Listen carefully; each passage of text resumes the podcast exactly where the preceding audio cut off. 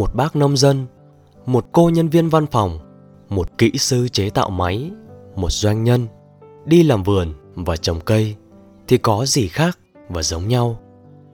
Câu chuyện của những người trồng cây gây rừng dưới đây chia sẻ những cách nghĩ, cách làm ít tốn kém, tối ưu hóa được nguồn lực nếu biết nương tựa vào tự nhiên, cả những sai lầm và vỡ lẽ của họ, tất cả dẫn họ đi qua một hành trình không định trước, đi từ câu hỏi trồng cây gì ở đây đến câu hỏi cây gì mọc được ở đây.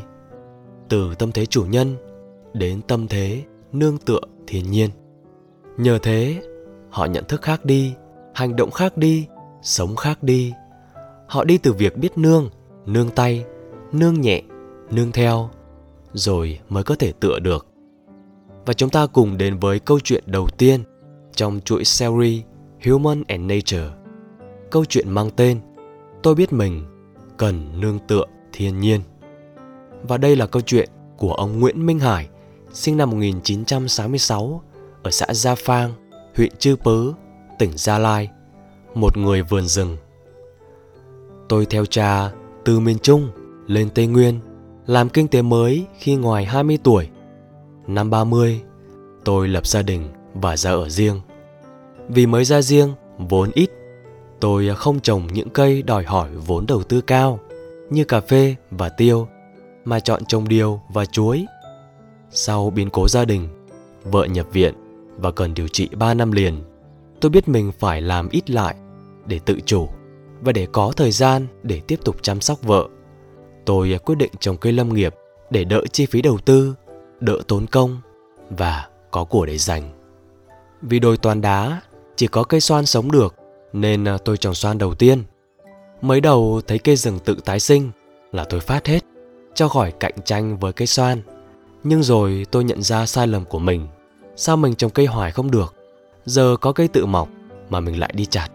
Từ đó, cây gì mọc lên, tôi đều dưỡng hết. Cùng lúc, tôi trồng chuối xen với xoan, tạo nguồn thu ngắn hạn. Cứ tự nhiên như vậy, cả xoan và chuối đều là cây tiên phong hợp lý cho diễn thế tái lập rừng cho mảnh đất của tôi. Thời điểm 18 năm về trước đó, quả đồi 7 hecta của tôi gặp đủ chuyện khó khăn. Vùng đỉnh đồi không có thảm thực vật che phủ nên bị sói mòn, suy thoái độ phì, đất lẫn nhiều đá, không có nguồn nước. Canh tác hoàn toàn phụ thuộc vào nước mưa nên không thể trồng cây hàng năm. Giải pháp khả thi khi đó là bỏ hoang hoặc trồng cây lâu năm. Trồng cây khó một thì giữ cây khó mười. Biết mình sống một chút thì mới giữ được. Tôi kết thân với cộng đồng người bản địa sống xung quanh, biết thủ lĩnh của họ là ai, khi cần thì nên nói chuyện với ai. Phía dưới chân đồi có một làng người đồng bào dân tộc ít người.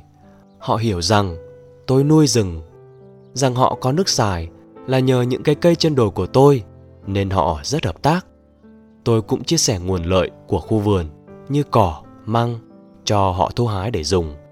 Tôi cũng từng trồng một ít tiêu với ờ, tâm ý thận trọng Nhờ làm ít nên ờ, tôi không bị xa lầy.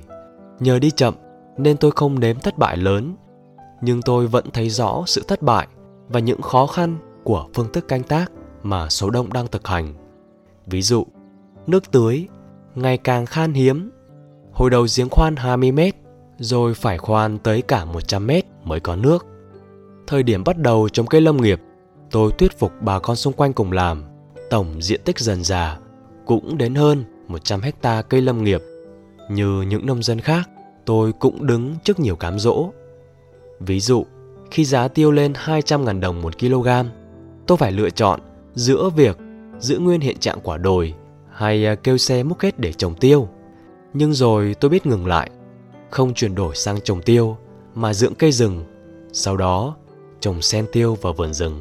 Giờ đây, khi những người xung quanh đã phá hết cây lâm nghiệp, tôi vẫn còn khu rừng tôi thảnh thơi hơn họ bởi tôi không mắc nợ. Tôi có thu nhập ngắn hạn chủ lực là chuối và tôi có của để dành là vài trăm cây cam xe và cơ nia. Xoan thì đếm không hết, cùng nhiều loại khác tự mọc lên. Có loài tôi chưa biết tên. Nhiều bạn trẻ tới hỏi tôi kinh nghiệm tái lập rừng. Tôi cũng từng phá rừng làm dễ như bao người. Sau đó, tôi bắt đầu trồng cây lâm nghiệp cũng chỉ vì lý do kinh tế. Vì miếng đất không thể trồng gì khác chứ không có lý tưởng cao cả gì. Có điều càng làm thì nhận thức của tôi càng chuyển biến. Tôi biết mình cần nương tựa thiên nhiên để có cuộc sống bền vững. Cuộc sống hàng ngày của tôi đến giờ vẫn chỉ là làm rẫy, trồng chuối, dưỡng rừng. Các biện pháp kỹ thuật trồng vườn rừng các bạn có thể tìm trên mạng dễ dàng. Bí quyết của tôi nếu có chỉ là đi chậm, làm nhỏ, chi phí thấp, quan sát học hỏi và nương theo tự nhiên và có sự hậu thuẫn của vợ tôi, một người rất hiền, đảm đang và vun vén. Gần đây có nhiều người từ xa tới thăm khu vườn rừng của tôi. Lúc ấy tôi mới hiểu là hóa ra con đường mình đi, tuy không định trước, người xung quanh còn không ủng hộ, nhưng tôi lại bắt kịp xu thế chung trong việc trồng cây gây rừng, canh tác không hóa chất. Tôi thấy mình như khe nước nhỏ, len lỏi theo điều kiện riêng của mình. Cũng đã từng không biết mình đi đâu, nhưng một ngày lại thấy mình đang hòa vào biển lớn.